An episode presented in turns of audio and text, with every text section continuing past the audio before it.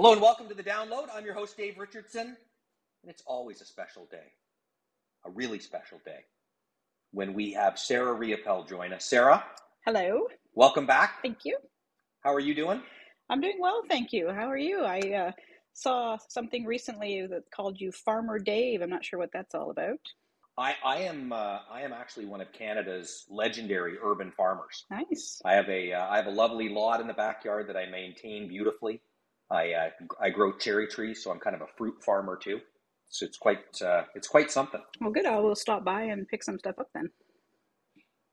I, I tell you, I'm I'm, uh, I'm really relishing the, uh, the the the cherries this year because uh, I see the prices in the store, and then I was out in the Okanagan a couple of weeks ago, actually giving some of the uh, the real farmers some some tips on how I grow my Ah. organic cherries, and uh, they they said the yields this year are going to be fairly low. So you you combine that with with inflation that we're going to talk about, and you're you're seeing cherry prices in the grocery store that make my cherries uh, quite a value and uh, and the and the kids like cherries. So so Sarah, we we uh, we we always love it when you get here uh, because you you look at the world.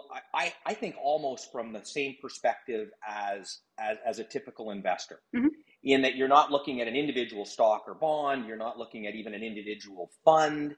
You're managing an entire portfolio and so uh, you have to pay attention to really all markets all around the world to construct those portfolios. And and just uh, just so you know, uh, Sarah manages at RBC Global Asset Management all of the portfolio solutions, which I think total up to about 160 billion dollars now, or 180 billion, somewhere in that Somewhere in, in, that range. in that yeah. area. So it's it's it's it's it's a lot of money to think about. Mhm. Uh, and so I, again, I really like having this this this broader, kind of wider perspective is maybe a better better way through through a wider lens of, of looking at the world. So I mentioned inflation uh, when, when I'm talking about cherries, but inflation is everywhere.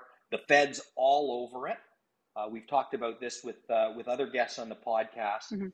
Is there any signs that you're seeing right now that the efforts that they're taking in terms of really dramatically raising interest rates, and don't forget rates on on the long end had had already risen significantly. Uh, is is there any evidence that it's working, and and where do you think things go from here? Yeah, so inflation is certainly top of mind. So both, you know, consumers and investors are really on edge as extremely high inflation has led to sort of a rapid rise in the cost of living, and as you mentioned, the aggressive um, central bank tightening.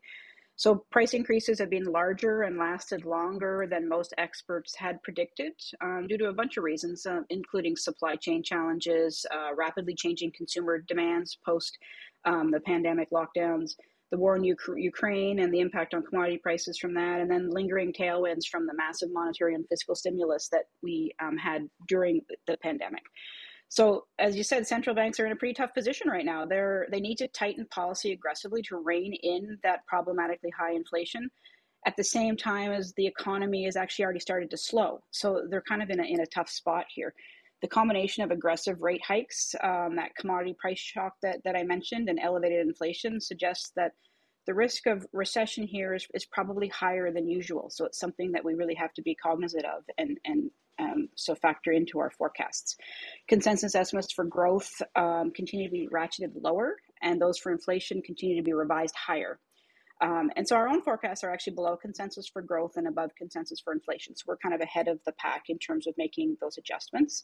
Uh, we do think, however, that if a, a recession does come to pass, it will likely be not be as severe and as damaging as the ones following the global financial crisis and the COVID nineteen pandemic. So, um, it, you know, things are evolving rapidly. Um, inflation estimates look to be um, peaking and sort of early signs that inflation may now be responding to, to Fed and central bank actions. And so we're sort of um, watching things closely.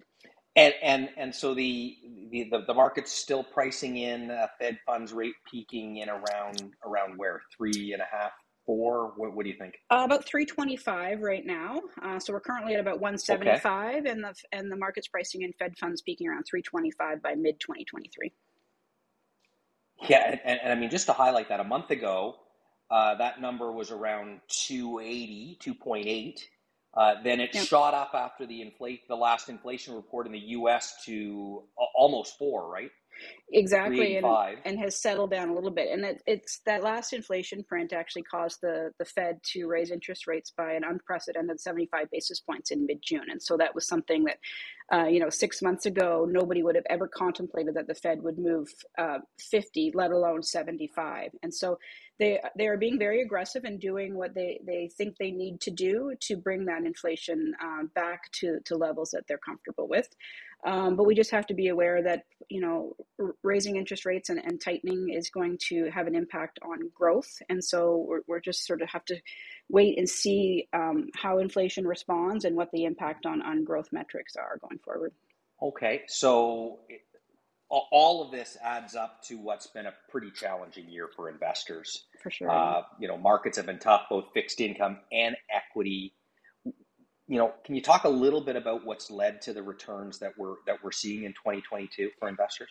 Yeah, well, the, the most difficult part is that um, so far this year is that both equity and fixed income markets have been selling off at the same time.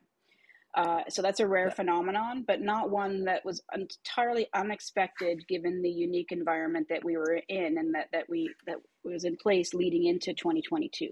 So prior to the sell-off, valuations for, for, for both bonds and stocks were at extremes, so supported by significant central bank asset purchases, uh, rock bottom interest rates, and, and, and low inflation.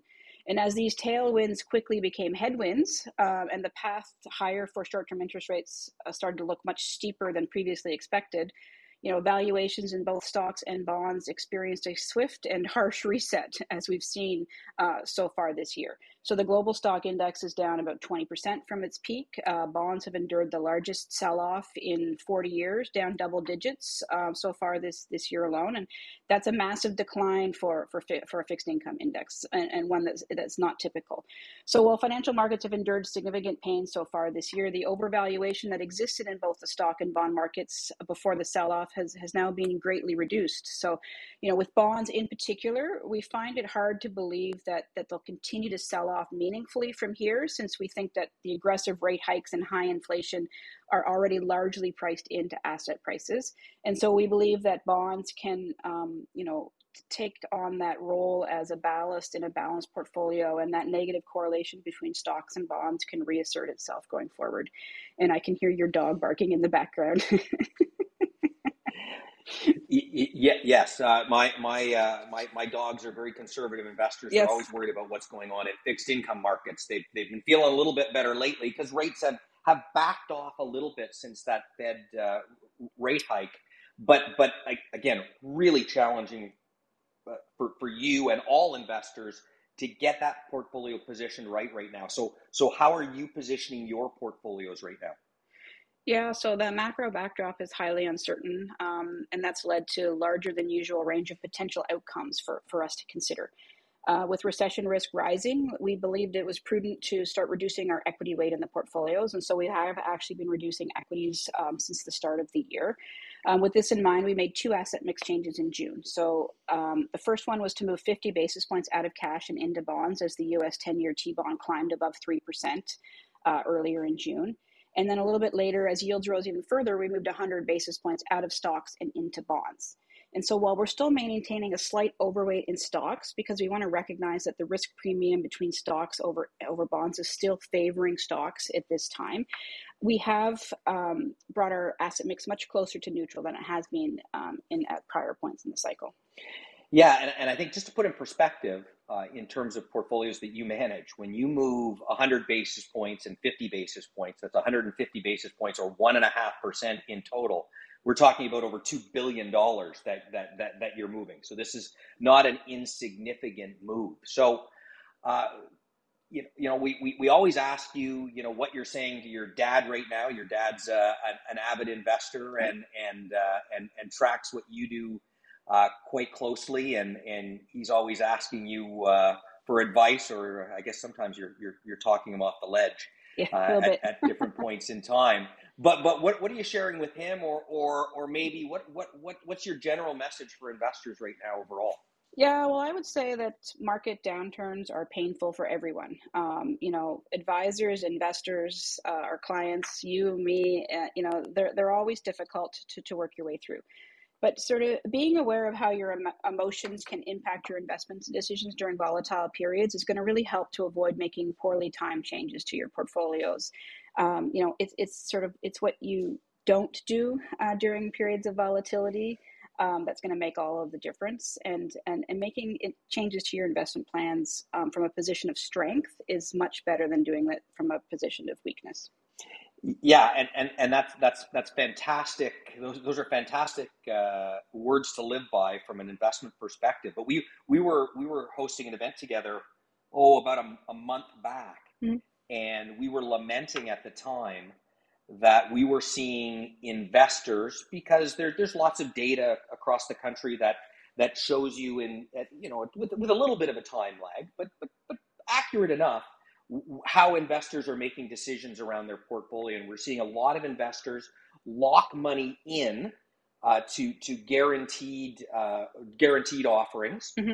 and there there were a lot. There's still a lot of, of money on the sidelines, and it was the same time that you and the portfolios, and, and this was because they were moving away from fixed income because of the pain that fixed income markets have caused in the first part of the year and they're moving right at that point and and and i loved your comment uh, when, when we were chatting yeah that was the same time so we are um, as bond yields are rising we are adding bonds to the portfolios um, at, at, a time, as you said, when investors are actually retreating from bonds and putting money into sort of more cash-like instruments.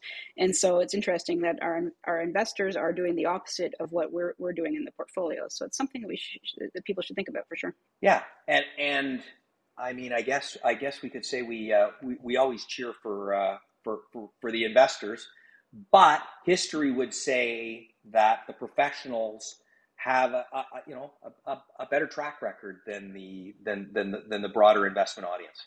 Yeah, for sure, and I think that's where that discussion about emotions come into play. Is that as professional investors, we've learned to recognize um, our, our emotions when we're investing, and to make sure that we don't let them impact the decisions that we make. That's absolutely harder for individuals to do because they're talking about their own personal savings. Um, but so it's just a, a message that I just keep trying to reinforce is to say you have to make prudent investment decisions and try to take the motion out of it as best as, best as possible.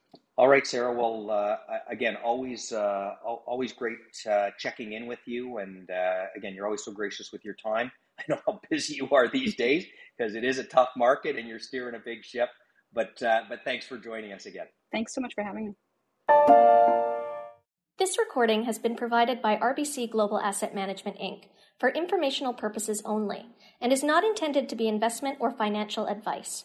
You should consult your own legal, accounting, tax, investment, or financial planning advisors before engaging in any transactions.